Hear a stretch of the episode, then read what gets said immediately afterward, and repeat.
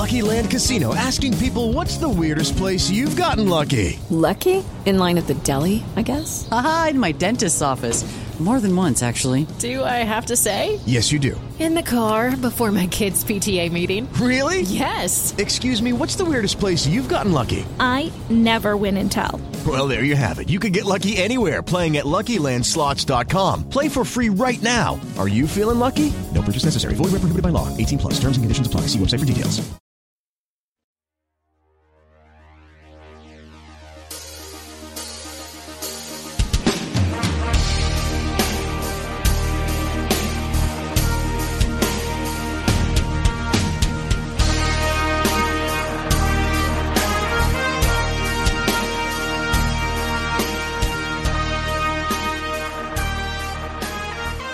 Greetings, dear listeners. This is another exciting episode of the Remnant podcast.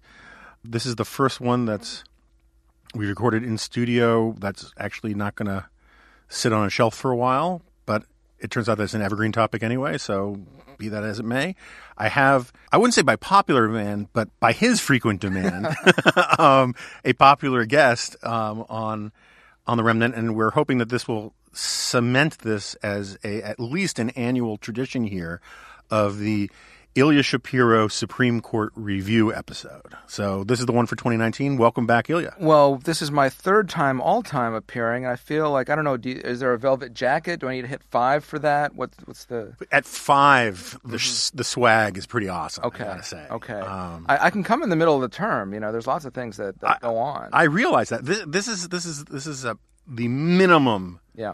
threshold for you appearing is. We know we'll just lock it in every year when the Supreme Court does its thing. You'll come on, but that doesn't mean you can't come on during the rest of Well, the year. well, you know, through my travels, people tell me the uh, rave about uh, your podcast, my appearance on it. In fact, more than probably any other media that I do. So either you know, you and I share share very uh, quirky fan bases, or no, that's that's probably it. There's no other. Yeah, although we're, we you know, while the remnant is suggestive of something that is smaller than the majority, it can still be quite large um, in terms of actual numbers that are attractive to, say, podcast advertisers. But that's a conversation for another day. Okay. So we're going to try to stay on message, at least in the beginning, and actually talk about why you're here. But as history is any guide, we will probably want To celebrate Canada Day.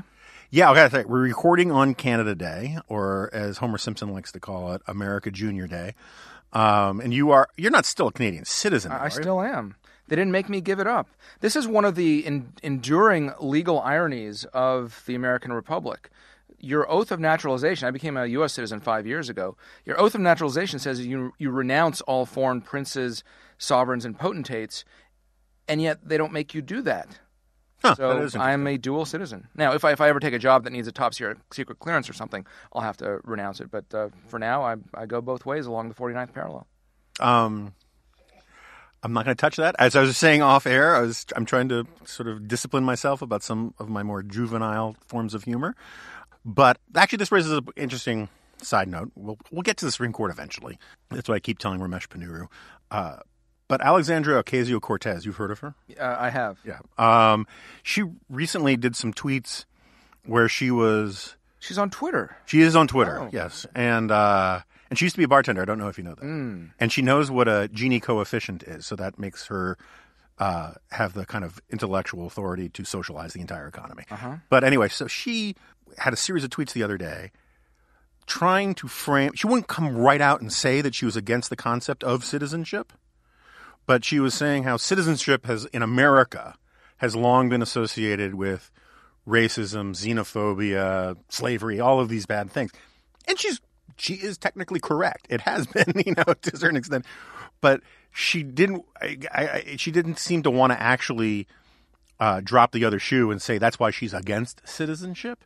But uh, to your knowledge, not only as a remarkably cosmopolitan fellow who was born in the former Soviet Union, right? right. And, then grew up in Canada, and then Enjoyed immigrating so much, I decided to do it again. and then came to the best country. Right. In middle school, I had debates about whether the United States or Canada was better, and I took the American side. It made me tremendously popular. Luckily, I was big enough and played sports, so I didn't get beat up. But Well, look, I mean, truth is a defense against any charges of slander, and but so th- this this raises one of my great frustrations about the way we talk about American pol- political life is people invariably say things like, in this country, they have notions of citizenship. and it's like literally every country has notions of citizenship, right? It's like we talk about immigration policy, and I know we have disagreements about immigration policy, but on the one hand, they want to make it sound like America is incredibly racist because of its immigration policy. And yet everybody wants to come for some reason. Right, and everyone wants to come here, and also in any other context, we would talk about how well France is so much more enlightened than us. They have a much stricter immigration policy than we do. Australia has a much more strict. Immig- Canada has a much stricter immigration. This policy. is the thing. In in every other immigrant drawing country in the world, it's easier than in America to get uh, a work permit or a residence permit, a green card or what have you, but harder to then become a, become a citizen later. You have to prove your Frenchness or your Germanness or, or whatever. Right. It's just it's one of these things where people, you know, Seymour Martin Lipset used to say, you can't talk knowledgeably about one country unless you know something about another country because you have to compare, right? And you're not against the concept of citizenship, right? No, I mean, I, it, I mean, re- reducing it to the absurd. What AOC is saying is that U.S. citizenship is a human right, which is just it literally is absurd. Right. It's also very politically problematic. Look, I'm I'm actually you know we joke, but I'm I'm an American patriot. I mean, I've the the reason why I, I mean when I became a citizen, even more when I got a green card, because as, as I said, that's the bigger hurdle. Uh, it was the realization of a lifelong dream. I mean, I, I was from a very early age. This is again proving my my my nerddom in, in some respect, although without the sci-fi component. Um, I would read American history books and, and just lament uh, how I'm on the wrong side of the border, how we immigrated to the wrong side of the border, given that I preferred life, liberty, and pursuit of happiness to peace, order, and good government. So, you know, it, it's it, ironically, once I became a U.S. citizen, I became less defensive about my Canadianness. So, if you were interviewing me six years ago, I would not have come in here with a, a red and white Canada beach ball. Which, in fact, listeners, he he did do that. Um, he also has some pants that are literally burning my retina off um, in their maple leaf redness or attempted maple. They're, they're technically Nantucket red, so it can, Yeah. again, very versatile. Yeah, and you know, and the, the funny thing is, I'm the one who was accused of not being able to buy pants. But um, Outgoing AEI President Arthur Brooks feels threatened by your pants. yeah, um, they're they are triggering. Um, so anyway, we can do this stuff all day long. But uh, how was this year's Supreme Court? Wait, before the reason I went on mic, you two have unfinished business. Your bet. You never resolved that bet. Remember the last time he was on? Oh yeah, yeah, yeah, yeah. yeah. You need to. f- I'm. Let you two need to sort that out right now. There was No, no, there- we'll, we'll wait till the end. We'll- we'll wait till the end. yeah, yeah. Okay, Jack. I guess you're gonna have to remind us again at the end. All right, fine. See ya. Um, Uh. because I. So how was this? How was this year's Supreme Court It, term? it, it was an unusual. It was an unusual year. Um, whenever there's a new justice, whenever there's a change in personnel, it makes for a new court. Um, I think that's what Justice White said back in the day. But it, it's really true. Even if you're replacing like for like, someone who would vote essentially the same as the person he's replacing, as say Gorsuch to Scalia, more or less, it's still the dynamic changes. Uh, what who you know who gets assigned the various opinions changes. Now this serves term, tea or coffee. that's Uh, right. Who has to answer the door? Because when they have their private conferences, there's literally nobody in there. So the junior justice has to answer the door. Breyer was the junior justice for 11 years. Had to do that. Also sits on the cafeteria committee. There's this hazing that, that that's involved, uh, and that's the, only the, the bits of it that we know publicly. Um, but uh, this term was unusual even even beyond that because, as you know, we can hardly forget uh, uh, Kavanaugh's confirmation process was uh, a little intense. And so when he joined the court, there are hard political feelings. There's questions about, you know, the court's quote unquote legitimacy. I'm writing an article about that for the Washington Examiner, um, so look for that, I guess, next week. And uh, you know, how would Kavanaugh would, would would Kavanaugh try to tilt left to assuage his critics? Would he go even more to the right to be like a Thomas maneuver, saying, you know. Screw all you. Yeah, Yeah, yeah. exactly. Or you know, I think Occam's razor. He'll just be like he was all the time. He's been a judge for a dozen years already. He's going to keep doing the same thing, other than maybe giving fewer public speeches, which is which is the case. Um, and saying how much he likes beer less. Perhaps, perhaps. Well, there was a case that we hopefully will get into about wine, uh, but he didn't write an opinion in that. Uh, but uh, and there were also fewer blockbusters this term, uh, so the the term was more fractured than typical. Uh, less than forty percent of the cases were unanimous. That's actually low. They're typically hovering right around fifty, more or less. Um, uh, 20 of them were 5 to 4. The agreement rates were all over the place. Kavanaugh, for example, agreed as much with Kagan and Breyer, Democratic appointees, as Gorsuch, who not only is also a Republican appointee, but he's also a Trump appointee, and he also clerked for Kennedy at the same time. Right. Uh, that is the lowest level of agreement. Here, here's some really nerdy trivia for you. The lowest level of agreement in the first term of two newest justices appointed by the same president since statistics began for this sort of thing. I mean, what I've seen going back to at least JFK. So, really unusual stuff going on, and Kavanaugh was in the majority the most. I don't think those trends will necessarily continue, particularly as we have kind of a higher quotient of controversial cases uh, on the docket. Yeah, so um, you can correct me if I'm wrong, and you know, frankly, you'll probably correct me even if I'm right. But uh, the or at least make a pun about it. The the the case that was you're right from my layman's perspective, and, in full disclosure, I have not followed the court this year as much as I have in other years. Um, in part because it didn't seem like there was anything that huge coming up, and in part because of the day drinking. Um, but the it wasn't a blockbuster in and of itself, but it was sort of like you know, in even a bad Marvel superhero movie, they do that teaser for the next thing after the credits, and the one about the non-delegation doctrine. It seemed like it was this teaser for a blockbuster to come, right? It was a Kisor. How do you pronounce it? No, we can get to Kisor. That's the other side of the administrative state, you know, countering the deep state coin. But uh, this is Gundy and it's actually my, my favorite case uh, of the term. Um, so only eight justices participated because it was argued that first week of October when Kavanaugh was still answering questions from the Senate. Uh, and we were waiting to see whether or not one of us would be right in our bet, which we'll talk about more. That's exactly bit. right. That's yeah. exactly right. Uh, and that's unfortunate because everyone was predicting that this case would be five to four conservatives over liberals, but deprived of the that ninth vote. Uh, well, probably four to four. But then argued first week of October didn't come out with a decision, didn't come out with a decision going into June, the last month of term. And typically, when they're split 4 4, they just release the 4 to 4, which affirms the lower court decision without any opinions. Uh-huh. And if they know that, they'll just do that like two weeks after argument. Right. Or they'll set it for re argument with the new justice joining, something like that.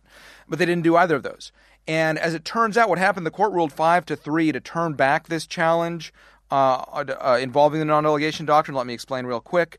Uh, Congress wrote the Sex Offender Registry Act of all okay, things. Let, let, before you explain that, explain what the non-delegation doctrine is. Right. Uh, so this is the idea, uh, civics 101, or at least what all y'all in, in America probably should have learned in grade school about civics. I had to no, no one, no one learned about it. I, I, had to teach it to myself, but uh, you know, Schoolhouse Rock. Uh, you at least are old enough to have lived with Schoolhouse Rock. I know I love Jack may not have, but but anyway, uh, you have the separation of powers, and the legislative power is given to Congress. And Congress, yeah, we sort of fudged it with the administrative state because it's hard in a modern country to enforce all the little laws and pass regulations uh, just by Congress itself although that's probably gotten out of hand. But what, one thing you can't do with the legislative power is give that power to someone else, whether it's the president, whether it be Joe Schmo, whether it be a blue ribbon commission or anybody else. And so only Congress can write laws. Only Congress can write laws. Now they can, you know, the, the agencies fill in the gaps and all that, but only Congress can write the laws. With this particular law, the sex uh, offender registry, they could not agree uh, which was passed in the mid 2000s, they could not agree what to do retroactively. That is, sex offenders who had already been sentenced, convicted, sometimes you know released. How would these new requirements uh, affect them? There could they didn't work out the political compromise, so they told the attorney general to do it to write all of the rules about you know whether or how they should register. And we've had different rules uh, because you know going back to Alberto Gonzales uh, in the mid 2000s we've had several uh, attorneys general and, and they've all done it different ways. Um, but the problem is this is the, the, the, challenge that well if it's if it's that kind of rule by man that's not the rule of law and that's right that violates this non-delegation doctrine, which, by the way, in all of the history of the American Republic, has had one good year, 1935, when two federal laws were struck down on non-delegation grounds, and that's it. Right. Cass Sunstein wrote an article in the early, I think, 2001, saying, you know, the, the one good year of the non-delegation doctrine and the you know 200 and an eight or whatever it was at that point uh, of, of, bad ones, and we've continued that to this day. And what ultimately happened here was five to three. The court ruled for the government uh, against uh, this uh, sex offender challenging this uh, this delegation. But curiously, the fifth vote was provided by Justice Alito, not joining the majority opinion um, by Justice Kagan, basically saying, "Yeah, the administrative state can do whatever it wants. This is this is fine." Um, but he said, "No."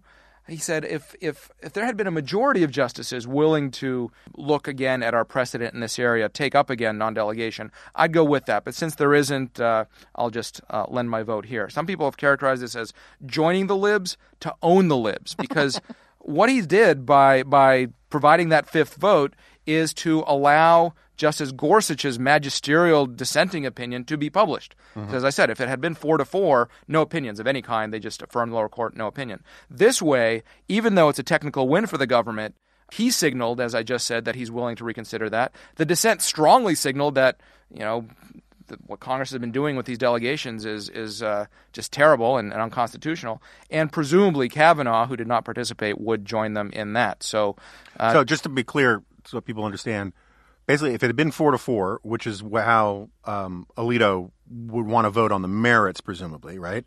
Then Gorsuch couldn't have written this awesome dissent, there would have been no signaling. right? And so instead, he basically voted. He strategically voted against his own position to oh, pave the road for this to invite awesome- future challenges on Congress delegating too much to the administrative state.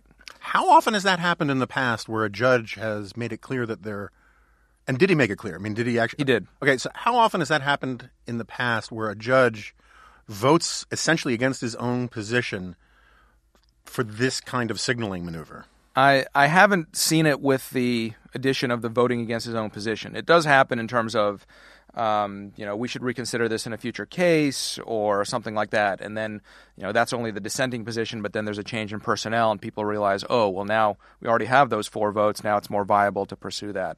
Uh, and, um, Yeah. it's pretty badass, right? I mean, It is. It also happens in sort of split the baby decisions. John Roberts, over the, you know, he's been on the Chief Justice for 12 years now, uh, writes these split the baby decisions that are kind of compromises and sort of invites in future taking the next step if Congress hasn't resolved it by that point or something like that. But as I said, this sort of joining the libs to own the libs maneuver is uh, rare indeed. and and It's actually the the first and only time that Alito has been the only one from the conservatives to join the liberals to provide the deciding vote in what otherwise would have been a five to four decision. right. And just to be clear, what Ilya means by split the baby is a, is a reference to Solomonic wisdom and not to any of the preser- desired uh, Planned Parenthood positions on partial birth abortion. That's a different thing entirely. um, I'm getting a very weary eye roll from Ilya. The abortion cases, by the way, we you know take take it out of order. They, they they have no appetite to take them up. So every you know, I remember a month and a half ago, I was doing all this media about the Alabama and the Georgia, you know, effectively banning abortion. What's going to happen? Well.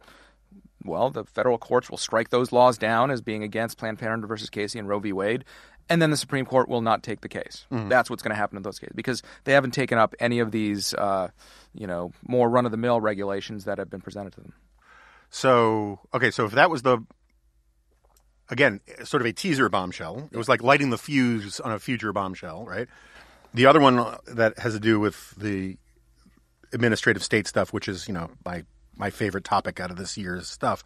Um, was Where I come from, we speak of nothing else, as Mike Lee is wont to say. the was this Kigor, how do you pronounce it? Kygor? Kisor. Kisor. Um, no relation to Keyser Soze. No. Um, why don't you walk us through that one? Yeah. Um, uh, again, this the, the factual origins are just obscure and wonderful that we can talk about these doctrines where the, the issue at hand isn't uh, some you know, politically salient thing, controversy like uh, transgender bathrooms or what have you, because that had the potential of raising this same judicial deference doctrine. That's what we're talking about in the Kisor case. Uh, so the idea, the question of how much judges should defer to executive agencies uh, when they either interpret congressional statutes, that's the Chevron doctrine, uh, or uh, reinterpretations of their own regulations. And that's called the Auer doctrine, A U E R, and that's what's at issue in the Kisor case, which is otherwise a pretty boring dispute over veterans' benefits. Mr. Kisor um, has, for a couple of decades now, that's how quickly you know justice rolls one way or another at the VA, uh, has been trying to get his benefits, and uh, the VA, the Veterans uh, Affairs Administration, uh, reinterpreted its own regulations to deny him, and so we're we're in this case. Um, where several justices in the past have been written that they want to reconsider this Auer doctrine.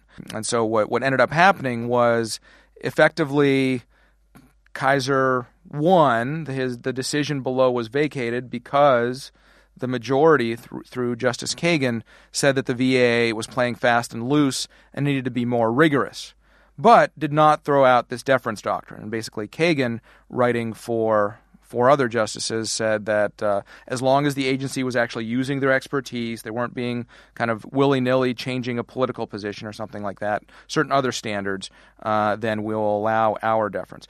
Chief Justice Roberts provided the key vote in this, going along with that, rather than overturning this doctrine altogether, which is what the more conservative justices led by uh, Neil Gorsuch would have done. Uh, but Brett Kavanaugh wrote a concurring opinion. He joined Gorsuch, but said, reiterating Roberts, that there really wasn't much daylight between Kagan and Gorsuch. So, in effect, by the terms of their own words, it's as if Auer were 99% overturned. That is, judges will only defer when the agency is actually right and did all of their homework. Uh, but Gorsuch says, well, maybe, but we didn't explicitly do it. Therefore, you know, we'll see. Ten years from now, the the great stuff from Gorsuch about ambiguous laws is this that case or is that a different case? uh, that's a different case. Okay, we'll get to that. Okay. Gorsuch had just a, a series of barn burners all, all over the place. Uh, definitely my favorite justice now. But anyway, uh, uh, yeah. So he's so you know, stay tuned. Like with that uh, Gundy case, if after five or ten years. Uh, the lower courts are going every which way, and you know the executive agencies are running roughshod. Then you know maybe they'll, they'll they actually will overturn this doctrine. And as to Chevron, which is a bigger deal because agencies more often interpret statutes and they reinterpret their own regulations, uh, Chief Justice Roberts said none of this has any uh, weight on that. So stay tuned, and yeah, we'll we'll we'll take that up when it comes. Right. So for the non uh, lawyer listeners out there, you know, the ones who can see the reflection in a mirror, um, Well, I, I know most of your listeners are non-lawyers. That's why I'm uh, I don't have to dumb down my presentation. there you go. um, uh, the the bigger picture thing that is in play here, you know, people throw around the administrative state a lot, and I loved like the Phil Hamburger administrative state book, and it was a big influence on me in my last book. The the the basic principle here is that whether it's non-delegation or interpreting rules and all the rest, is that in the Anglo-American tradition, the authority to write laws only comes from elected representatives. In our case, from parliamentary elected, you know, uh, from the legislative branch. And when um, bureaucrats take it upon themselves to either play fast and loose with what their regulations say, which are regulations that presumably have some patina of legislative approval, or what the actual statutes say, the what they are basically doing is exercising what people like Edmund Burke or John Locke would call arbitrary power.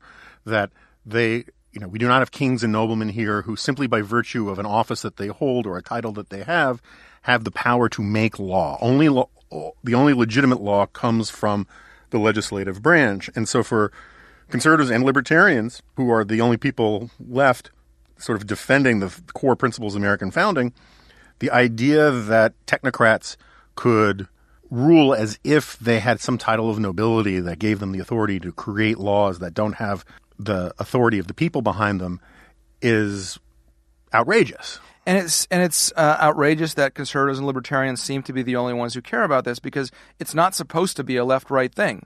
Right. Now, what you just described just says Congress writes the law. Congress could write wacko, crazy left-wing law.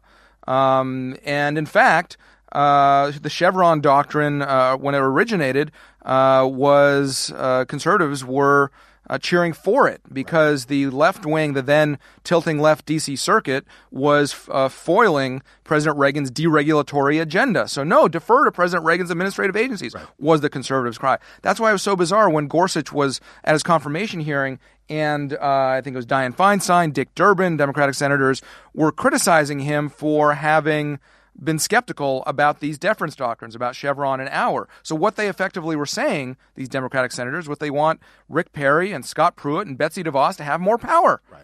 Uh, this is not meant to be a left-right thing. So it's it's frustrating that it's made into this. Uh, you know, again, this is not about what kind of laws get made, but who makes them for questions of accountability and legitimacy.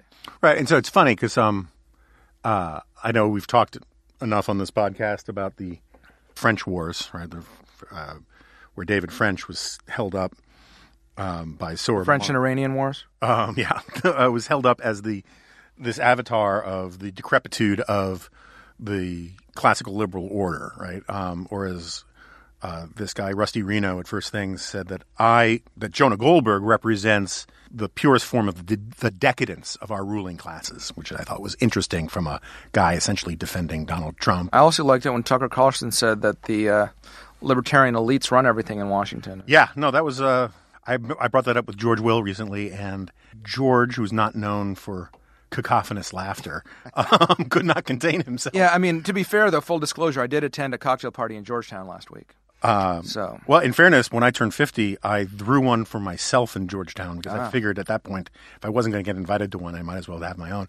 That all said, this idea, you know, if you want to take it on the, the give it all the benefits of the doubt that it may or may not deserve, that you can order, that you can throw away the liberal order and create a system where uh, political rulers orient themselves not to pluralism or neutral rules, but to the highest good in some Aristotelian or Catholic sense. That system is, you could see how if they had actual electoral success with that, which I'm very skeptical that they could, but let's imagine that they did, that Mike Pence actually does become the first president of the Republic of Gilead, right? Then all of a sudden you would see liberals saying, wait, wait a second, you know, we actually want neutral rules and the Congress has to write these laws. We can't have magistrates or meisters who just get to, on their own authority, impose these things.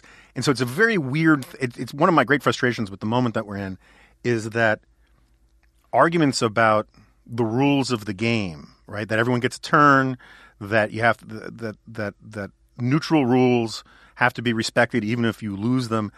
Both sides on the right and left these days seem to be rejecting that, and it's a pure power play. That if they happen to have the the car keys at the moment, then they want the rules of traffic to benefit them entirely and nobody else.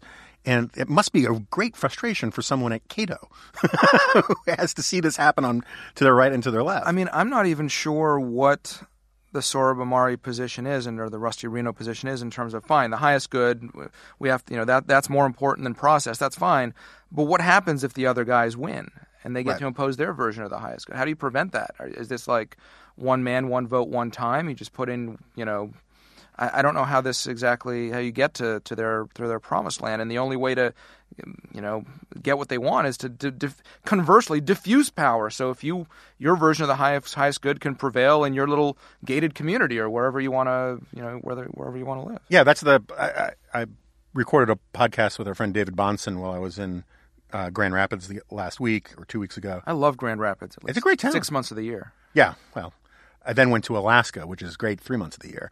Um, Alaska is the only state where I have not given a public speech. is that right? That's right. Wow. So if you can hook me up, I'd be uh, I'd be grateful. I'll look into that. Um, that's Maybe- impressive. I mean, I've you- been to every state. I have not given a speech maybe a, in every maybe a state. cruise line or something. I, I don't know. There's the problem is there are no Federalist Society chapters or law schools in Alaska. Is that right? There's some conservative judges up there. Okay, Um, we'll investigate this. all right. But um, uh, Gue- guest guest uh, lecture at your next family reunion or something. given how big my wife's family is, that would be considered a public speech if you just took a picture of it. Um, uh, but the the point I was trying to get oh with Bahnsen, which we got deep in the weeds and all of this kind of stuff. Um, but one of the points I made was like, I, I, I actually have no problem with the idea of structuring a society or a community around some notion of the people's definition of the highest good. What bothers me is this idea of taking over the federal government to do it. Why can't they just like try to take over Rhode Island? Right. You know, like remember the, the libertarian movement a The few New years Hampshire, the Free State movement. yeah, yeah. Yeah. That that was a great idea. You know, because if if you actually have the numbers behind it, where everybody agrees on how they want to live, it's it's it's not top down authoritarianism. It's sort of bottom up customs and norms, and that gets so, lost. so that's the substantive part that kind of jibes me the wrong way. But then there's the the process part. Like David French doesn't fight hard enough or something. Like, come on. no, I know. It, I mean, I think Jonathan Last nailed this. It- at the end of the day, he David French is among he's literally among the worst poster children to sort of de- as the demon figure of the things that these guys are against. He's a wildly pro-life, you know, defended the Alabama. If anything, you should pick some sort of you know milk a toast country club Republican type or something. yeah, or you know, or or or Max Boot or Bret Stephens or me or someone who um, is much more libertarian and isn't making biblically grounded arguments all of the time. But the problem is, is that David is associated with being critical of Trump, and he's also associated with being an evangelical. And what they're trying to do, it, I would argue, is cull from the herd any dissenting voice among social So it's conservatives. all about transubstantiation, is what you're saying. pretty much, yeah. um, I Work, like it. wor- I like- works in faith. yeah. Um, all right. So let's talk about because it feeds in, and we probably should have done it before. It feeds into this point about the arbitrary power of the administrative state. This stuff about ambiguous laws, because I love that passage from Gorsuch. What was that case about, and what was that ca- case called? Uh, that's the Davis case. This is uh, four times this term. Gorsuch provided the deciding vote in five four cases. Gorsuch plus the the liberals uh, in criminal procedure cases. So not unusual at all. Scalia used to do the same thing. Uh, the case that that uh, you mentioned was, although. A lot of them are the same way. A law is written in such a, a vague way that it sweeps in so many people. The prosecutor basically gets to decide Right. whom he wants to prosecute, not uh, you know first find the crime and then prosecute, but you know find the find the perpetrator and then find the crime after that. Uh, and so Gorsuch is against those kind of uh, what what's are sometimes called residual clauses. Here in this case, in the Davis case, it was about what's a crime of violence. Well, it turns out it's really hard to define. You know, you think, oh, that's easy. It's when you use, you know, well, you know, it's actually not. It's consumed, you know, a dozen Supreme Court cases in the last decade, uh, and so he would rather much uh, take the categorical approach. So, fine, burglary qualifies, list burglary. You know, carjacking qualifies, list carjack. You know, that sort of thing. Right. Uh, it's a very, you know, the government's feet need to be held to the fire if they want to exercise this awesome power of locking you in a cage. Um, yeah. So what I what I like like so like just being clear about where I'm coming from. I have this sort of Walter Mitty thing going on where, and I've talked about it a lot on this podcast about how I try to look at similarities to pre-modern arrangements of law and justice and all the rest.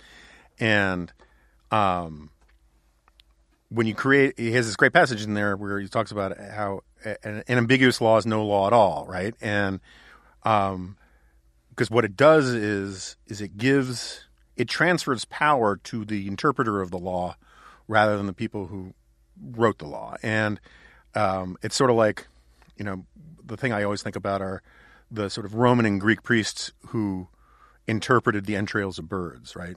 And because in reality, the entrails of birds don't tell you anything, it gives the priest unlimited power to interpret it any way it wants. If you have a, a truly vague law and it's kept on the books, then the the the sheriff gets to say, well, this is what the law means, and then impose his judgments for what the the people's judgments or the legislature's judgments or whoever else is. And it's another one of these examples of giving power to people that they shouldn't have that has no legitimacy. What were the what were some of your other favorite cases from this year? Sure. Um, uh, in constitutional criminal law, the Timbs and the Gamble cases, one was a, a win, one was a loss from my perspective. In, in Timbs, uh, the state of Indiana uh, prosecuted this very, very low level drug dealer. Uh, gave him a suspended sentence or probation or something, and then seized his $40,000 Range Rover. Now, the maximum fine for that particular crime uh, was two thousand dollars, and yet they seized his forty thousand dollar Range Rover, um, which you know, civil asset forfeiture, that whole policy issue.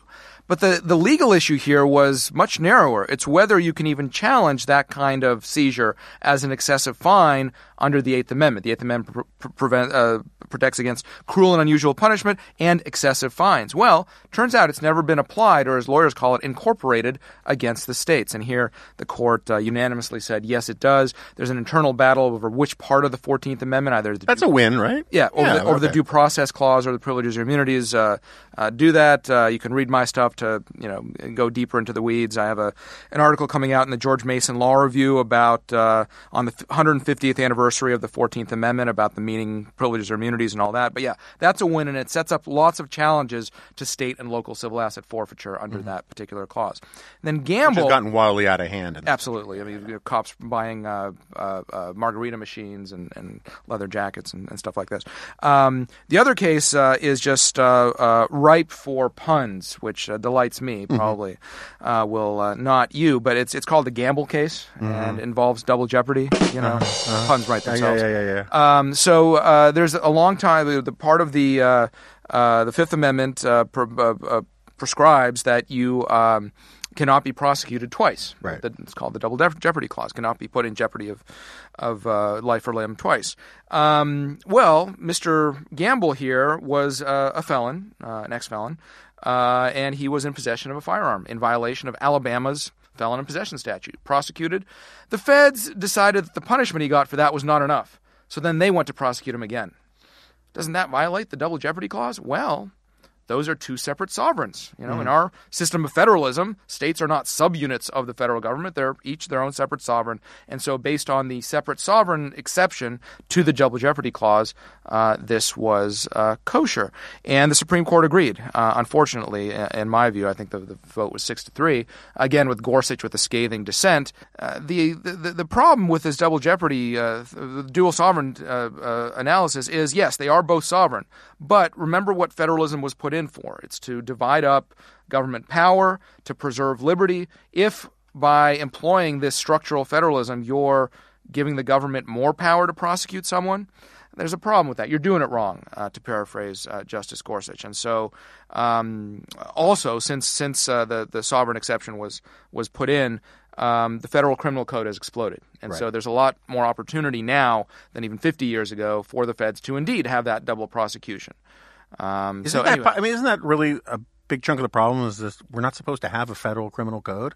Absolutely. That's that's a big chunk of the problem in most areas of law. Yeah. I mean, I, I uh, quote tweeted you this morning. You you know you, you were talking about how uh, busing and something else are now back in the pol. You know which which other seemingly dead Right. policy resolved policy issue should we revive? And and you you went uh, with the Commerce Clause, which I then quote tweeted and said uh, that would be wicked awesome, which has gotten me I think 250 uh, likes and counting at this point.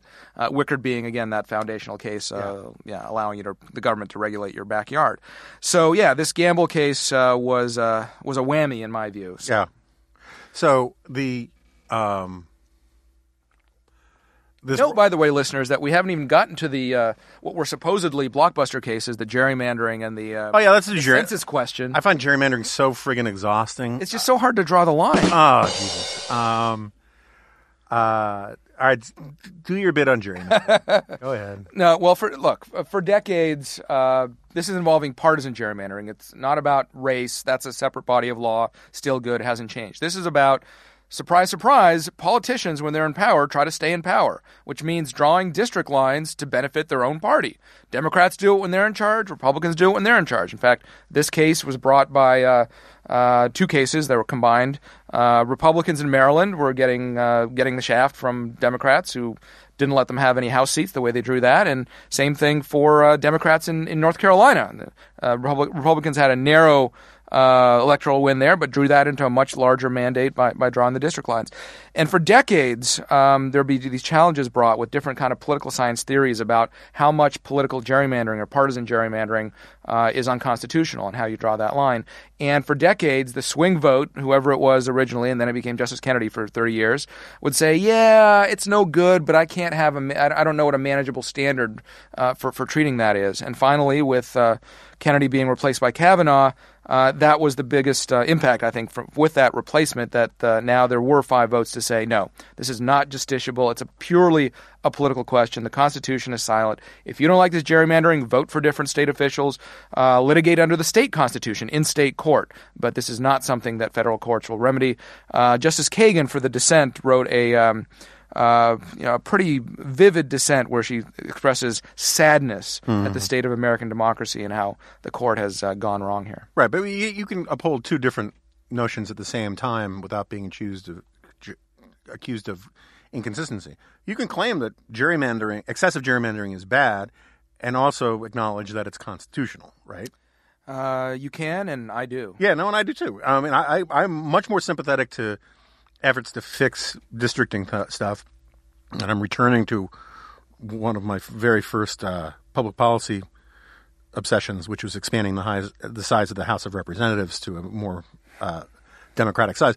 But just ex- explain to me why racial gerrymandering is still intact as a constitutional issue while political isn't because part of the reason why you ever had racial gerrymandering was that uh, race was a pretty reliable stand-in for partisan. Well, no. affiliation. Originally, you had racial gerrymandering because people, the, the people drawing the lines, didn't like black people. No, no, sure, no, of course, right. No, no, I, I get that, but I, I'm talking about since the crazy stuff in the 1980s with the racial gerrymandering stuff that created a lot of congressional black caucus seats and a lot of It was a corrupt bargain between it was grotesque. the George H. W. Bush DOJ and the Democrat and the and black Democrats. yeah, Create safe seats. wasn't some of it by the Reagan DOJ though? It could have been. It Yeah, could have. I- That's I feel like that's some of that where it started. I mean, Yeah, I it- feel like it started in the early 80s, not the early 90s. Yeah. But that said, why is racial gerrymandering so you guarantee a certain number of black because race is a protected class and political affi- affiliation isn't, at least at a national level. And in Washington D.C., it is, which is always kind of funny. It's like what? So, um, you know, American Enterprise Institute, of course, hires you know Democrats, but Cato doesn't hire socialists. Right. So I'm not sure what you're getting at there, but I'll just let it. You know, I'm just going to let it slide. I'm- okay, and so the and and uh, just one last thing on the gerrymandering thing.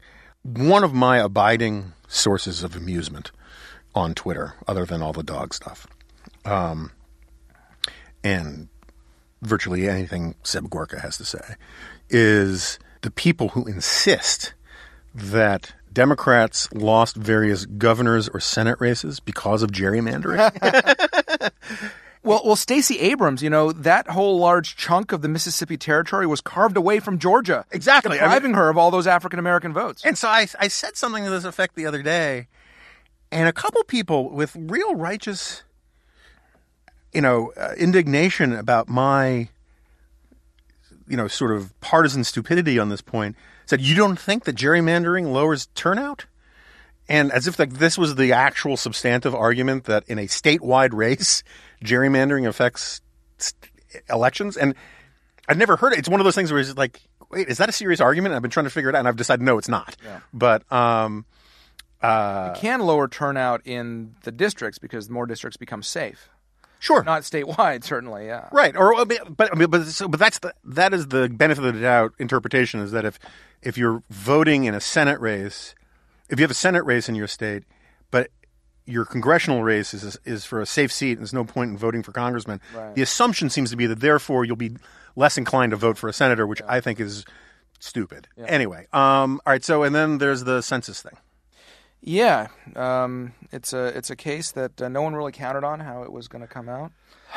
Uh-huh. Um, Why don't you enumerate all the ways it's yeah, uh, important? Yeah. Uh, so uh, Wilbur Ross, Commerce Secretary, wanted to add a citizenship question uh, to the census, uh, which we've had in our history for a lot of our history, and most Western democracies have that for you know to measure migration flows and provide language services and all host of uh, other Because citizenship is actually an important concept. It- Getting back to where it you is. started. And it's not about legal or illegal. It's not. It, it- it wasn't to ask the question, "Are you in the country legally or not?" It's it's you know, I had a green card for five years. I was Right. you know, legal but not a citizen. Anyway, um, and um, people didn't like this because the the theory went, uh, if you include that question, then even families that are completely legal.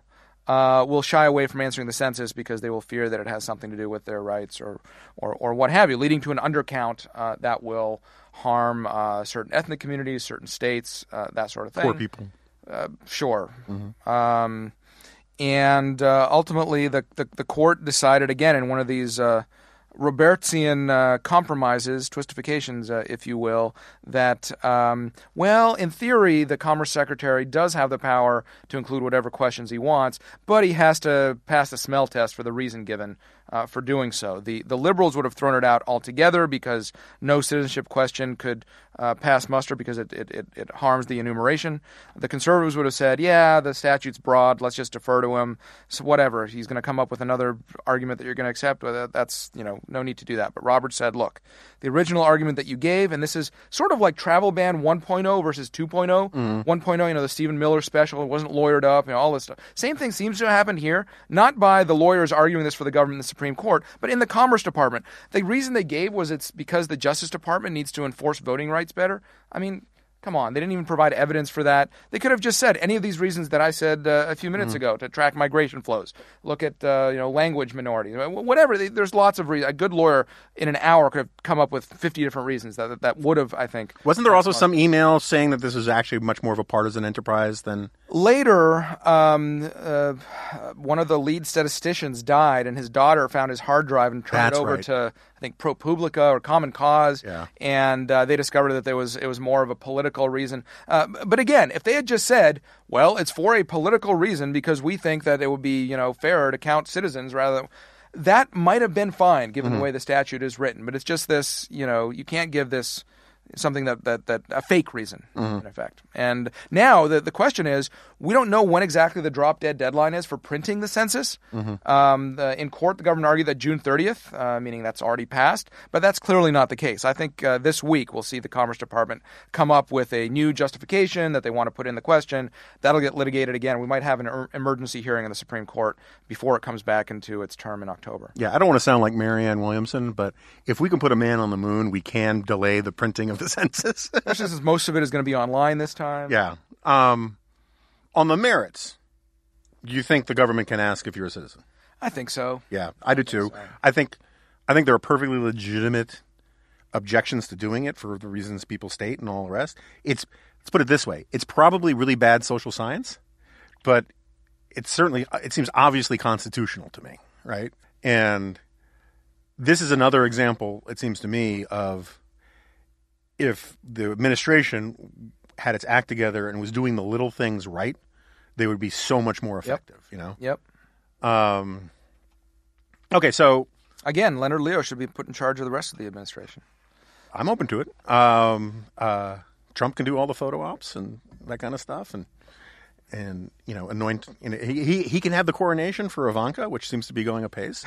um, uh, so unless there's a burning Supreme Court issue that you have that you want to address, I want to ask you about something else. Um, have you read George Will's book?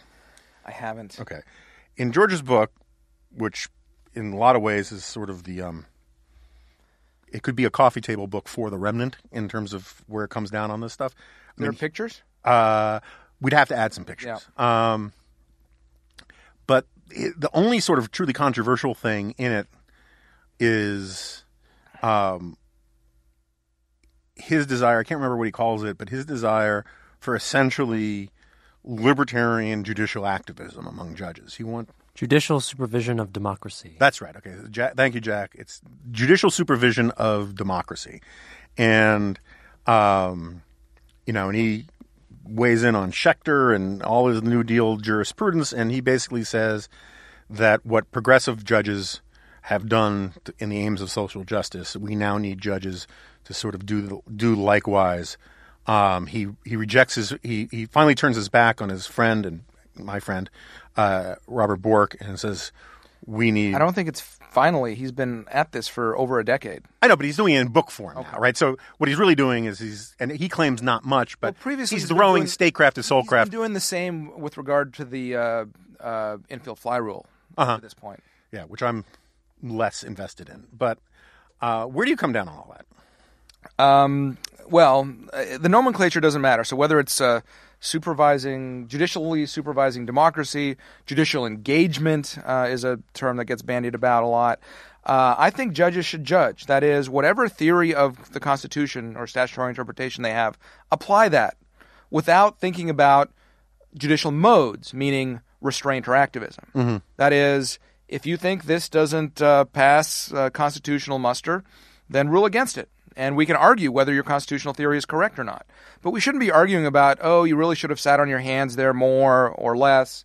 Um, so I, I don't, you know, I don't call it conservative activism or libertarian activism. I call it being doing the judicial function. Uh, and the problem with the kind of left wing activism of the 60s and 70s isn't that it was quote unquote activism, but it was, I have a problem with the underlying legal theory that they were just writing the law out of whole cloth. Um, so it, it, you know, I, I wrote an article for National Affairs that has gotten me some attention called "Against Judicial Restraint." Because you know, the thinking was if you're a conservative or an originalist, you're you're restrained, right? We don't want these activist judges. Well, that is Bork's mistake. Rather than saying, um, you know, your crazy theories, uh, Earl Warren, are are crazy. Here are better theories. He said, you know, why are you unelected black robed arbiters making the you know, making these decisions. You should sit on your hands. You should be a potted plant, which, by the way, you know, Bork and, and Scalia, to a large extent, er, uh, conservatives, uh, if you will, make common cause with er progressive Oliver Wendell Holmes. Right. One of the earliest progenitors of, uh, of judicial restraint. So again, I, I, think we we do ourselves a disservice by talking about you know activism just means now I don't like the decision or I don't like the judge. We should talk about what is the theory being applied, and that's the problem with John Roberts. I don't think he's a left winger. I don't think he's a uh, you know a, a, a living constitution or pragmatist or whatever, you know, results oriented. He is a minimalist and a restraint guy and a, you know, institutionalist, meaning we shouldn't you know, make waves and, you know, my theories, I don't care about that as long as I try to, you know, I don't know, depoliticize the court or something. It's not like he's been successful in that. So I'm going to keep asking people this until I get the answer I want. um, do you, th- and I, enjoy- and by the way, um, yes, I am implying, and now I'm saying explicitly, the Constitution has a classical liberal bias. Right. Um, well, that's, that's what I was going to say. Is, is that if, if, if you, you, followed your view of it, it would be almost indistinguishable from the naked eye of the contemporary political observer as judicial activism, because it would be restoring interpretations of the Constitution that we have paved over for a long time, right? Until we get jurisprudence back to what it was, you know, some time ago, or not not completely, because obviously racial discrimination is bad. So right. it's you know the Fourteenth Amendment was ignored for a long time. I mean, there's there, there's wrinkles to all that, but in a lot of it, in in, in pushing back on. Um, the the growth of the federal government and, and federal laws and pushing back on bureaucratization of the law that we've just been talking about with the administrative state. Yes, it does seem like it matches my libertarian uh, you know outcomes, but um, that's just because that's just because we've gone so far for so many decades in a direction where the you know constitutional interpretation is divorced from what the Constitution actually says. Right. C.S. Lewis says if you if you head out a long way, um, if you if you take the wrong fork in a road and you walk a long way, if you turn around and start walking back, that's progress. um, keeping walking in the wrong direction is not progress. But um, Clint Bolick, who's a now an Arizona Supreme Court justice, was a co-founder of the Institute for Justice. Wrote a book, uh, what, 12 years ago now, called David's Hammer, the case for an activist judiciary, making mm-hmm. that point. And I, th- I, think it's an unfortunate title because it's better. It would have been better to say an active judiciary. I mean, you just don't want these potted plants. You don't want, you know, putting a thumb on the scales for the government, having a presumption that everything Congress does is constitutional. No, you're an independent branch. You're supposed to check and balance. And then that's fine. That gets an attack from judicial people who say that that's judicial supremacy. I'm like, no you know, judges aren't supreme. They just decide what's. And if we don't like that, then change the Constitution, pass a new law. That's how it's supposed to work. No, but judicial review itself isn't really in the Constitution, right? It's implied in the structure. Um, I, I, don't think you can have checks and balances, which was, you know, everything was drawn out with, you know, what is the role of the Supreme Court to decide, you know, to provide the second appellate review of some contract dispute between right. private parties? I don't think it's it's that. Um, my um one of my great peeves is is that it used to be that every branch of the government would exert its own interpretation of the Constitution and veto what it considered to be unconstitutional things. It used to be as I think it may still be on the books as a point of procedure in Congress. If someone questions the constitutionality of a piece of legislation and they vote against that's that's it's dead. It kills it. And AEI put out a book, I don't know, 25, 30 years ago, asking, I think Bill Galston was the editor, asking the question, um, is the Supreme Court the guardian of our rights? And I think today it's turned into that, but it, it's not supposed to be necessarily. Everybody's supposed. Uh, everyone takes an oath to uphold the Constitution, not just the Supreme Court justices. Um, but no, I'm going to go back to this question I was going to ask.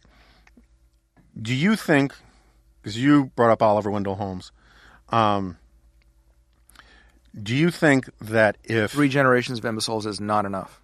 um, uh, history has proven that. Um, uh, now, do you think that if he were not presiding over the question of constitutionality of progressive laws, that he would still have been a um, uh, believe in a believer in judicial restraint?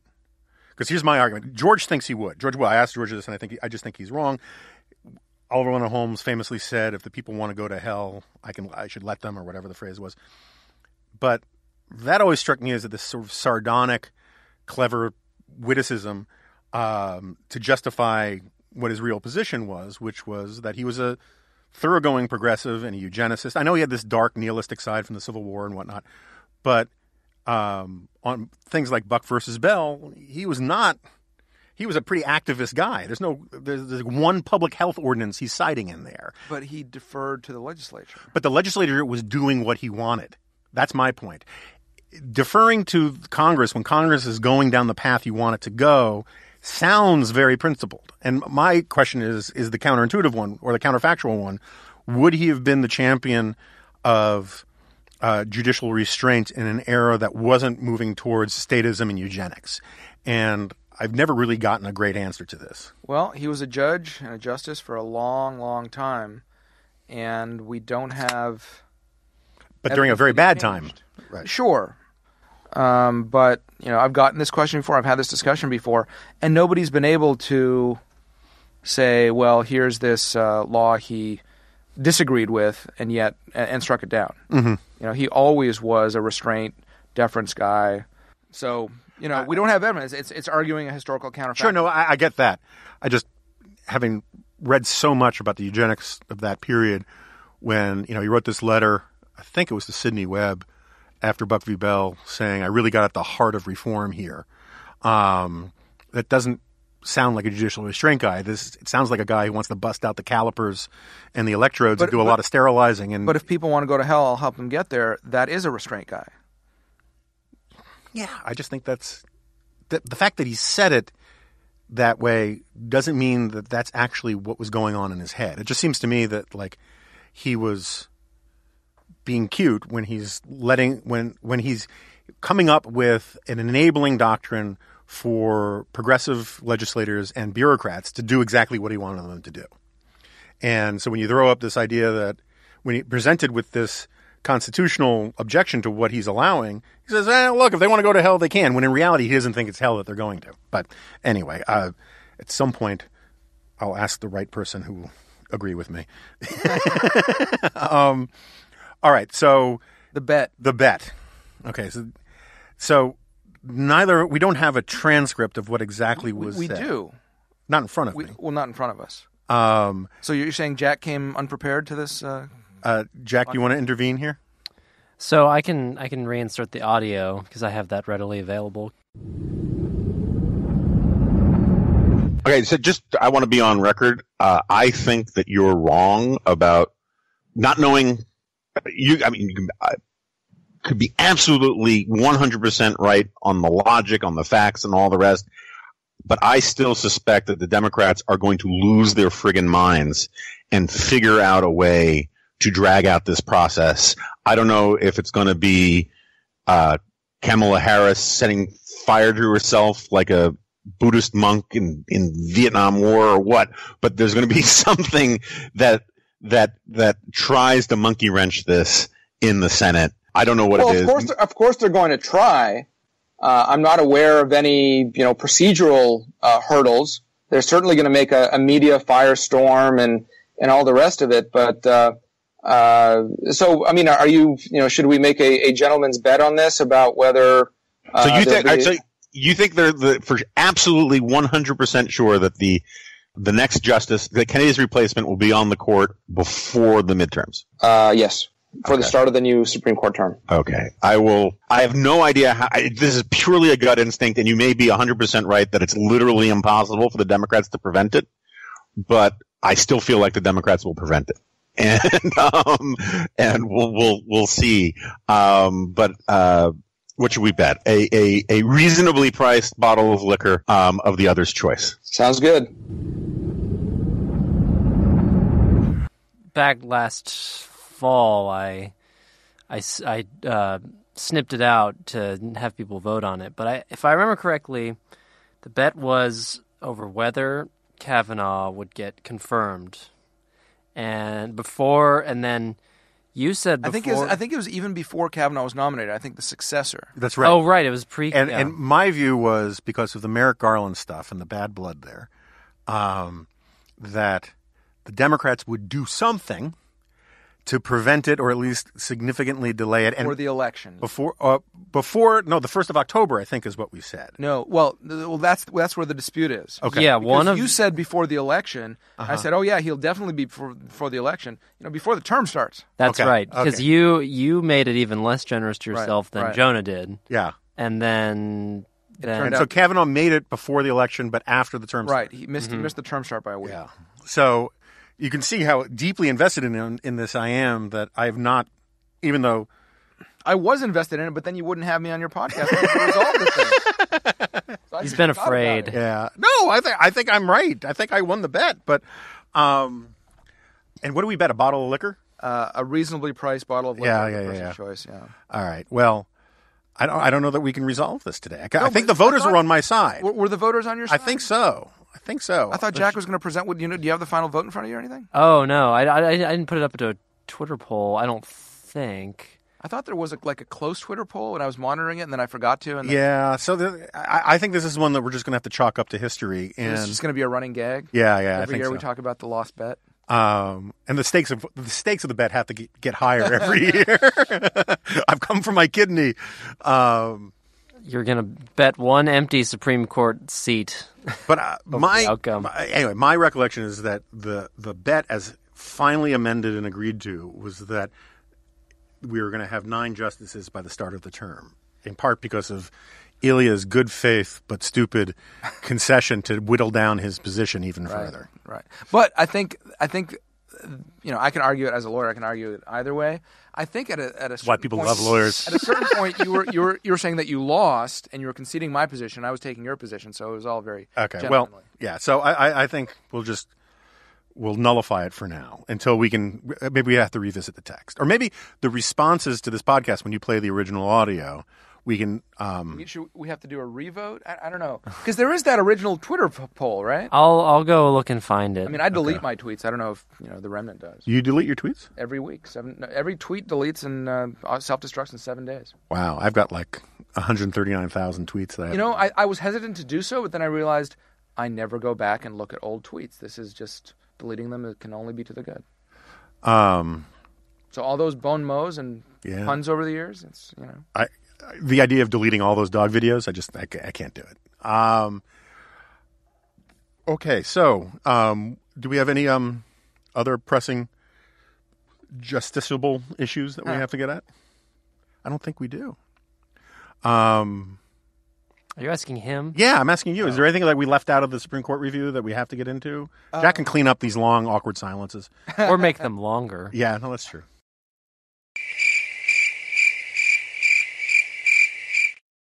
Um, well, next term, what we Oh yeah, yeah, yeah. That's a good idea. That's a good. Idea. All right. Thank you for producing the show. So come and come and clean here. Um, so what can we have to look forward to for the uh, for the next year? I think it'll be a bigger term uh, next year. The justices will have all settled into their, their current personnel arrangements and what have you. Uh, DACA is going to be at the court. That is, recall President Obama said uh, he wasn't a king, and yet he created this status for the kids who uh, were brought here, uh, the, the people who were brought here as kids illegally. Uh, Congress, to its uh, shame, in my view, has never passed the DREAM Act or provided that kind of status or what have you, fixed that problem. Uh, and so Obama put in Executive DREAM Act, DACA. Uh, Trump tried to rescind it, and that's been stuck in the courts, which raises the issue of, you know, can a president rescind a pre- previous president's executive action? And if he can't, then that seems to imply that the first executive action was something more than merely prosecutorial discretion and how where does the president get the power to Right. pass a law or a regulation. So anyway, DACA is on the on the on the docket. Uh, the first Second Amendment case in over a decade. New York State rifle and pistol. New York City has this had, and this is going to be one of the issues, uh, a law, a bylaw saying you can't transport uh, your firearm even if disassembled, separate from ammunition, etc., beyond city limits. So even if you have a second home, or you're going to a shooting competition, or you're just moving out of the Big Apple, you apparently cannot move uh, your your your firearm.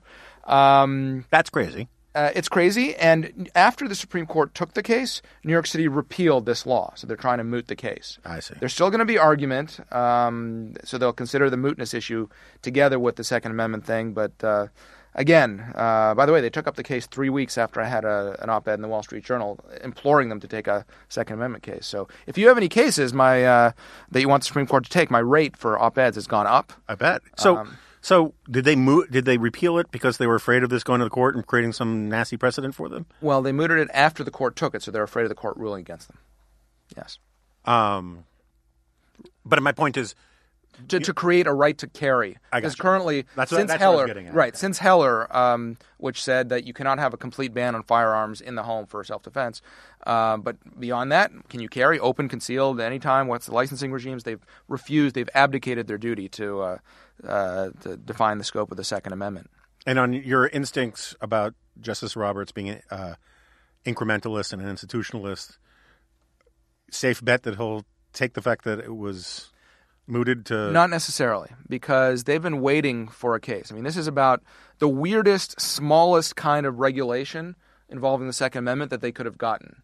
And so, to the extent that they finally are feeling guilty that they're not defining the scope of this right, this is about the babyest of steps they could take to say, yeah, this crazy law is goes beyond the pale. Because, well, we don't want to define the scope of the right to carry, but clearly uh, you you do have one. It's right there in the text right, right, right, right. Okay, that's interesting. And and the other the, the third case that I wanted to mention is Espinoza versus Montana Department of Revenue involving school choice. Uh, the Montana Supreme Court struck down that state's uh, uh, school choice program, tax credit scholarship program. You can donate to an organization, which then, you know, if you're a participating student, you go to the, uh, uh, you can use it to whatever school you want. Uh, and it was uh, on establishment clause grounds, uh, on state establishment clause grounds, the, the so-called Blaine amendments that prohibit use of state funds to advance religion. It struck down that program. So, uh, if, as the conventional wisdom goes, there's a majority on the Supreme Court to reverse the Montana Supreme Court and approve uh, these kind of school tax credit policies, then that would be uh, pretty much the last legal barrier to full-fledged school choice wherever there's a political will to have it. And um, a little punditry from you. Uh, the there, let's just for whatever reason, I don't want to speculate. Let's imagine that there's a new opening on the Supreme Court um, before the 2020 election. Let's say, for the sake of argument, it's, it's Justice Ginsburg's seat. Um, who do you think? Rioting in the streets. Yeah. So first of all, what do, Seriously. you, what do you think the reaction is going to be? And and B, what do you think? Uh, who do you think is the top of the? Give me three people you think are at the top of the short list. You'll get credit for predicting if you're if one of your three names comes up. Amy Coney Barrett, Uh-huh. Uh, the Seventh Circuit. Uh, you know, when during our confirmation hearing, Dianne Feinstein said that the dogma the dogma resided loudly in her, Mm-hmm. kind of mashing up anti-Catholic bigotry in Star Wars. Um, uh, Britt The dog resides loudly in my apartment, my house. That's a different issue. Uh, Britt Grant, uh, who's only one year older than me, um, 11th Circuit judge, former justice on the Georgia Supreme Court. It's going to be a woman. Uh, I should press the- my comments uh, that way. If, if it's Ginsburg, it'd be hard not to, not to appoint a woman. Uh, so Britt Grant of the 11th Circuit. So Britt's short for Brittany or something. I think her full legal name is Britt. I've never seen a Brittany or anything, or Britain or anything else. Yeah. Um, That's a, that's a strike against her. I don't like that. But Yeah. anyway, go on. Yeah. Um, you know, I think the fabulous list of terrific judges is going to be expanded. I'm going to write an op-ed. I'm going to do some some work at this. Throw out the people who are over 60 because it's been you know th- more than three years since the list came out. Some people have aged out. Um, I, I, a dark horse could be. Um, Let's not drag race into this. that, that, that's like uh, my, my my oldest son is about to get to the age where he can understand jokes, and my, my, my the first dirty joke I'm going to tell him is a, a white horse fell in the mud. Right? I, I, It gets dirty. A- oh, jeez. Okay, I'm Yeah. sorry. I apologize. It's been a long- You have to be a literalist. yeah, yeah, yeah, yeah, yeah. Uh, anyway, um, Rachel Brand is my dark horse. Okay. Uh, she is not a judge. She is uh, Walmart's general counsel, uh, actually. Uh, was the number three at DOJ, um, the associate uh, attorney general. right. That's and then left because, you know, got a really sweet offer at, at, at Walmart uh, and is right there in the, you know, mid 40s uh, woman, you know, uh, sweet spot. So those those are the three I'll throw out. But didn't she have some role of not wanting to be on board with the Mueller probe stuff, or wanting to get out of the way of the steamroller, or something like that? Um, there was speculation that she quit to avoid the uh, Saturday Night Massacre or something. I, I don't think Yeah. that's the case. I really think Walmart threw a bunch of money at her, and she's like, "Yeah, with my young family, this is. I'd be silly not to do this." Okay. All right, well, Ilya, I promise we'll have you. At, we'll definitely have you back by the end of last uh, uh, next year's Supreme Court the term, and- people demand it. and perhaps sooner. Um, uh, you know, if just if you just had you know a broader knowledge base, or you were better at puns, it would be easier for me Hmm. to justify it. But or if your pants could be louder. Uh, challenge accepted. Uh, no, no, I take it withdrawn, withdrawn. Anyway, Ilya, always great to have you here. Thanks for coming. All right.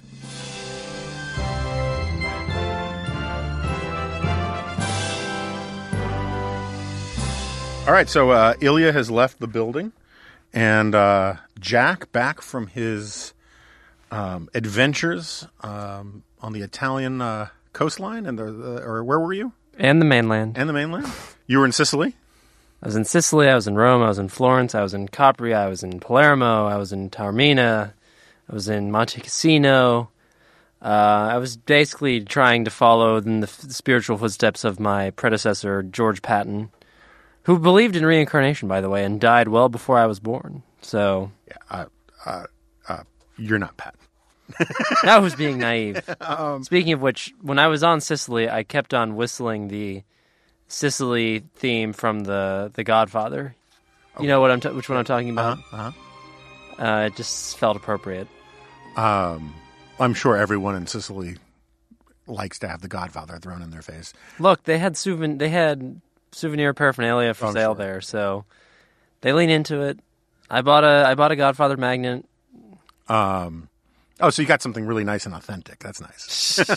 Um, hey, if I'm gonna buy something like that, might as well make it in uh, on Sicily. Is it made? Was it made in Sicily? Yeah, Okay, because I could see it being made in China. even if it was, at least I bought it on Sicily. It's sort of like some of those Mexican town tourist towns that you go to on some cruises. The the Mexican tchotchkes they sell in the stores. A lot of them are made in China. It's really kind of sad, but um, all right. So anyway, we have some house cleaning stuff to do. Um, uh, first of all, for listeners who are interested in where this great and glorious podcast is going, the sky's the limit. But um, uh, I want to encourage people, first of all, to go. You, you can now get to the archives of this podcast going back to the very beginning. So if there were any shows that you missed, don't go looking for episode 11. But um, You won't find it. um, but uh, you can now go back and find the the Ben Sasse episodes. You can find the um, um, Andy Ferguson episode where Bigfoot erotica became uh, one of the running, uh, dare I say, memes of this podcast. And uh, and I should also say that you can find them all still um, if you're a member of NR Plus, which you should join. And I want to thank National Review um, for being so cooperative with me about taking the remnant with me and um, and also the G file and all the rest, which brings me to another thing. It'd be really great if people could go to Reagan35x.com. Um, if you've tried before and you're still not getting the newsletter, what you should probably do is go there in an incognito or in private mode, depending on what browser you use, and try again because for technical reasons having to do with blood magic, it turns out that like the your browser is probably caching the old site rather than feed, feeding the new one. And um, part of the business model of this thing is to get as many subscribers, both to the podcast and to the newsletters, as possible. And if you like the G file, um, that's how you do it. I should also say that I'm thinking about it. I'd be curious about listener feedback on this, whether it's to our email address, which is theremnantpod at gmail.com or at Jonah Remnant on Twitter. We're thinking about recording the G file as sort of a standalone audio product where I might add in some ad libs and some other rants that didn't make it to the printed page. Um, and just because a couple people have asked if they could get an audio version of the G file, and I'm kind of curious whether or not that is something that larger numbers than a few people um, are demanding. So let me know about that. Also, as time goes on, we are going to be looking for new sponsors for this podcast. And I'll just be blunt about it. The best things for me to sell are things that I really, really like because I will not recognize time limitations about, oh, I don't know, certain brands of cigars or of certain brown liquors, um, and you know, and other wonderful products that uh, we would love to uh, sponsor on the podcast. So I just want to get that out of the way before I talk to Jack about a momentous moment in my life, my first 10K. Oh my gosh, I, I just can't believe. So I, as I was putting the the Brad Thor audio together, I heard you talk about this, and I just couldn't believe it happened. And I also don't still believe. I still don't believe it happened because I couldn't find you in the race's results. Okay, Found so your- I found your daughter yeah, in the results, yeah. So but not you. Uh, so where are you? I, I- know how to find people. I wanted I wanted to save this for when you were here. I signed up. I have a number. I have pictures of me with my little number thing on my. it's called a bib. My bib. Um, I signed up for my first 10k ever, and I completed my first 5k ever. Uh, okay. So- D- we call that a DNF. What is that? Did not finish. Yeah, no, and I, I have no shame about it whatsoever. Um, I uh, um, I only agreed to do it because the whole family was doing it. My wife, about ninety seconds in, just takes off and says, "I'm going to run," and leaves me behind. My I was walking with my sister in law, who one of her daughters gave up about five minutes in, ten minutes in, and she, she was looking for an excuse to get out, so she got out, and then I'm basically alone on this thing, which was a lot of fun, I have to say. Uh, it's much more gonzo than I thought it would be. Lots of weird stuff.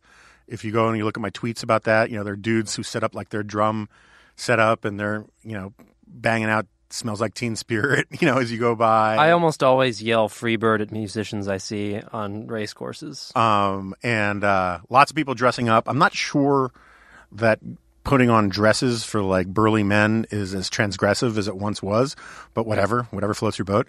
And then about somewhere past the three mile marker, I was just like, I'm alone. I'm listening to the commentary podcast. I'm done. You know, it was like getting close to midnight, and uh, But you can tell, right? That's the point of the race. It's, it's yeah, no, it's it's bright out. I mean, it's like it was a cloudy day, but it was still like the equivalent of what I don't know seven o'clock looks like here. uh-huh. Um, it's funny they do this thing where they they give you the official sun, and I know this from all of my perambulations with my dogs that sunrise and sunset do not mean you know that you know prior to sunrise it's already light, and after sunset it's still light out for a while. You know, and so on the solstice it's like sundown was twelve fifty eight, and sunrise was like two thirty. and um, but that said, there was no at no point while I was there was there actual like nighttime darkness anywhere. yeah. And my wife was telling me that these there are these mountains outside of Fairbanks or people photographers love to hike up and you can actually watch um, you can do these like time lapse photos where you watch the sun dip below the horizon and then not very long thereafter it starts to peak back up about you know halfway to the right. And um, so anyway i thought it was fun. You know my daughter did had a pretty good time given the givens and all the rest. And but yeah, I'm- I, I did not have the right shoes with me. I was not enjoying myself on the physical part of it, and I figured I didn't need to to finish. it. I didn't need. I didn't have anything to prove to anybody. But we have this idea, and I want to talk to you about this. Are we having a lifestyle exchange program now? What am I going to do? No, no, no. What we want to do, or what we're talking about doing, is next year, the Gavora conglomerate will uh, That is the right word for it. um, pay your travel expenses to have you come to Fairbanks so we can, and you have to wear the appropriate Gavora Business Associated T-shirt to bring you in as a ringer to win the thing. I looked at the results. I it is a winnable race for me. Oh, I would think so. I mean, it's it's not part of the major runners circuit, I don't think, you know, but The, the, the, this year's winner ran a perfectly respectable time, but it's one that I'm more than capable of beating. so, um, and then you know we can lend you a car and you can go off and explore the state or whatever. But I think it would be. No, I don't need a car. All I need is a knife. But I was thinking, you know, maybe what we do is we have you wear the, um, you know, the remnant T-shirt. You know, because you'd be on the front page of the Fairbanks News Miner. You know, it'd be a big deal if you won, and just bring you in as a ringer. Do you have any objection to it? No, it sounds great, and I've always wanted to go to Alaska. Well, No, I know. I won't say I've always wanted to go because th- I guess when I was born, I didn't know what Alaska was. Right. Um, but since I've learned what Alaska was. Since sound- you've had Alaskan awareness. Yeah, and um, actually, my my maternal grandfather was uh, s- stationed at an army base in Alaska for uh, a few years. That's where my oldest aunt was born before it became a territory, or before it became a the state. Yeah, It's always been a territory. Yeah, exactly. Well, not always. But Since uh, eighteen At one point, it was like a province, right? well, no, I'm just. It wasn't always a U.S. territory. right, right, right. Um, Seward's Folly. um, arguably the greatest real estate deal in all of human history. Better than the Louisiana Purchase. Uh, what about the what about the uh, the the ice rink thing that, that Trump did? That was pretty good. That's good. That's close. That's like three on the list. yeah, that's number three. Um, anyway, think about it. We can talk about it more. Who knows where we'll be this time next year? But, um, the bottom of a shallow grave, perhaps. um, but few better excuses to go to Alaska, particularly on somebody else's dime. mm-hmm. So, and uh, what else do we have to talk about? Um, I got nothing to say about it. I Ilya's great. Love him. Good guy to have on. But Canadian. Canadian, yeah, yeah. I mean, you know, that was always one of my um, wife and her sister's favorite um, uh, passive aggressive insults about various things. When food didn't taste quite right, she would they would say, "It tastes vaguely Canadian." and what they meant by that is that when you go to Canada, it's everything's just sort of slightly different. You know, just so slightly different that it's not that the food tastes bad; it just tastes a little off. It's like Canadian bagels, right? Um, which actually I think are actually pretty good. They're more like Bialys than American bagels, but um, um, but just everything's just just it's like airplane food. Canada, it's it's just it's just off. Yeah, I can I can affirm this having been laid over twice in the Toronto airport in the past two weeks. Uh, it's it's fine. You can like get it. It's Yeah. basically America, but it's like, huh? Yeah, Yeah. Oh, interesting. Weird. yeah. I mean, it just it's just it's it's you know it's like the metric system. It's just it's just not exactly right, you know. But um, anyway, uh, want to give a shout out to our um, friend Arthur Brooks, who today is his first day in ten years as not the president of the American Enterprise Institute. Yet he was still in this building. He was, he was. Um, We're But- gonna need to get some people to escort him out. pretty much. It'd actually be kind of fun if, if Robert like made him pack up his stuff and box and escorted him from the property. Um, while you were gone, you missed all sorts of um, wild and wacky stuff. Uh, Seb Gorka and I had another Twitter fight. Um, and uh, what else? Um, um, there was stuff in the news. I kind of feel like there was stuff in the news. nah, there wasn't though. It wasn't really news. It's not. Well, if it was news, now it's old. Um, and anyway, so uh, other house cleaning things. Uh, by the time listeners hear this, they'll have already had access to the Brad Thor podcast, which was great fun. Brad Thor, um, uh, who's a mensch and a, and a great guy, and I really like his books and all the rest. And um, but he did something that I just wish more guests of the Remnant would do. Is he brought a very expensive bottle of scotch? um, as it was technically for congratulating me and Steve, and since Steve doesn't drink scotch, it's all the better um, on our new business thing. Uh, but I just think that guests, when they come here, should just understand that they're supposed to bring something like that. Um, it doesn't have to be scotch, you know. It could be a Rolex watch. I mean, eh, who knows? But anyway, um, I actually got a Rolex watch for you from one of the uh, tourist site vendors uh, over in Italy. oh, did you one of those Somalian guys? Yeah, I, I got it specifically for you. I assume that's a real Rolex, Oh. I'm sure it is. I'm sure it is. Um, and um, you have not listened to it yet, uh, Jack. But while in Grand Rapids, I did this, as I mentioned earlier, this podcast with David Bahnsen, and we literally talked the first. Um, I don't know. It f- it felt like a long time. I hope it doesn't to listeners. uh, first 10, 15 minutes about theonomy, um, which for days afterwards had the Muppet Phenomena Phenomenop song stuck in my head. Uh, At any point, did you spell out the Hebrew name of God? No, although uh, You came dangerously close. yeah, and, and if you listen closely, you can see that we're actually spelling it out in hand gestures. Um, You have to listen very closely. That's right.